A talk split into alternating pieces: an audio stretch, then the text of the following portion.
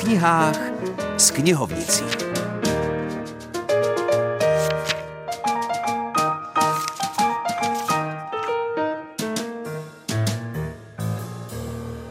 Hezké odpoledne přeje Filip Černý. Naše tradiční znělka určitě nenechala nikoho na pochybách, že následující minuty budou patřit všem knihomolům a knihomilům, respektive knihomolicím a knihomilkám. Dnes vysíláme z tábora z knihovny Husického muzea, kde se zakupou knih krčí Monika Vlasáková.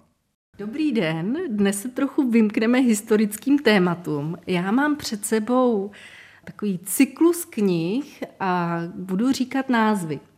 Jak žít a vyhnout se syndromu vyhoření, holky to někdy nemají lehký, psychosomatická prvouka, vyhořet může každý, jak přežít léčení, můj rodný blázinec, anebo H různé básně. Společným jmenovatelem těchto i mnohých dalších knih je jejich autor, známý psychiatr Radkin Honzák. Musím říct, že je to můj oblíbenec, proto jsem si to dnes připravila. A ty knihy jsou velmi čtivé, napsané s velkým nadhledem a životními zkušenostmi, protože já u pana Honzáka obdivuju nejenom jeho odbornou erudici, ale právě smysl pro humor a nadhled, který on za svůj život získal a je z těch knih cítit.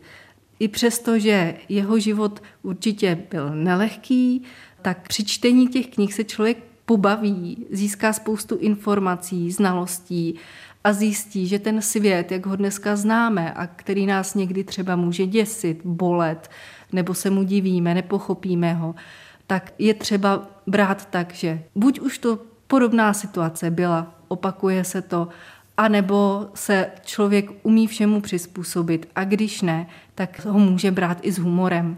Není nic, co by se nedalo nějakým způsobem přežít, nějak se k tomu postavit čelem. A to si myslím, že je právě odkaz Radkina Honzáka. Já mám teď rozečtenou knihu Můj rodný blázinec a to je soubor rozhovorů, nebo je to vlastně jeden velký rozhovor Daniely Brůhové, která se Radkina Honzáka ptala na jeho život.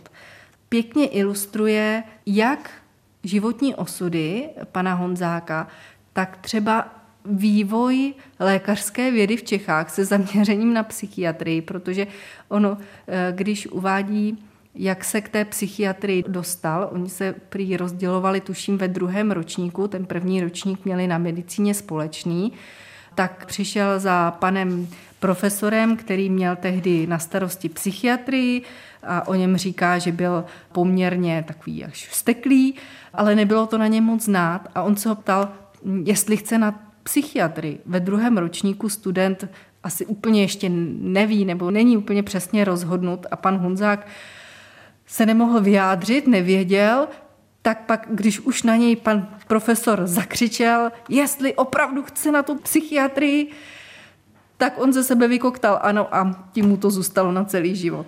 A co na to samotný Radkin Honzák? No tak především je potřeba vědět, že my jsme řízení především emocemi.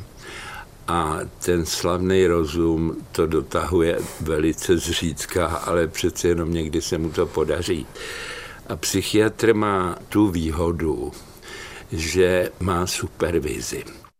Jak říká slavná Wikipedie, hlavními funkcemi supervize je řízení, vzdělávání a podpora. Tak jsem rád, že posloucháte naše řízenou vzdělávací a podporující knižní rubriku Obraťme ale list a přejdeme k Arnoštu Vašíčkovi. To je autor a záhadolog, který má na svém kontě desítky knih a celou řadu televizních scénářů o tajemnu a záhadách. Hela Dvořáková si 68-letého spisovatele pozvala k mikrofonu a zeptala se, je stále co objevovat?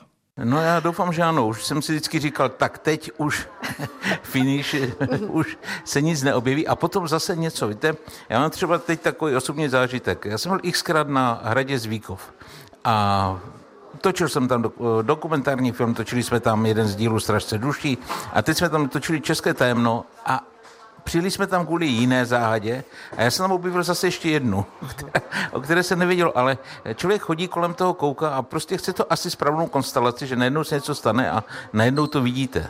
Jak dokážete rozklíčovat, jestli je to opravdu záhada a ta věc je třeba nějakým způsobem reálná, od toho vymyšleného, třeba od nějaké fikce? No to je někdy velmi obtížné samozřejmě, protože eh, musíme si uvědomit, že hodně z těch záhad vlastně sahá do eh, dávné historie. A lecos mohlo být taky zkresleno, mohlo se to postupem času, že na to nabalit další nějaké výmysly já se snažím vždycky udělat to, aby čtenář nebo divák přesně věděl, co je fakt a co je výmysl. Eh, faktem je, že třeba v těch televizních seriálech eh, občas do těch faktů strčím falešnou cihlu.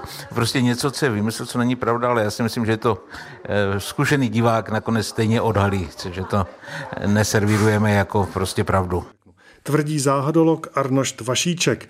I neskušený posluchač už určitě odhalil, že v rubrice o knihách s knihovnicími naopak servírujeme pravdu za všech okolností. Takže když vám teď řeknu, že naše rubrika končí, tak to tak je. Mějte se hezky a za týden zase naslyšenou.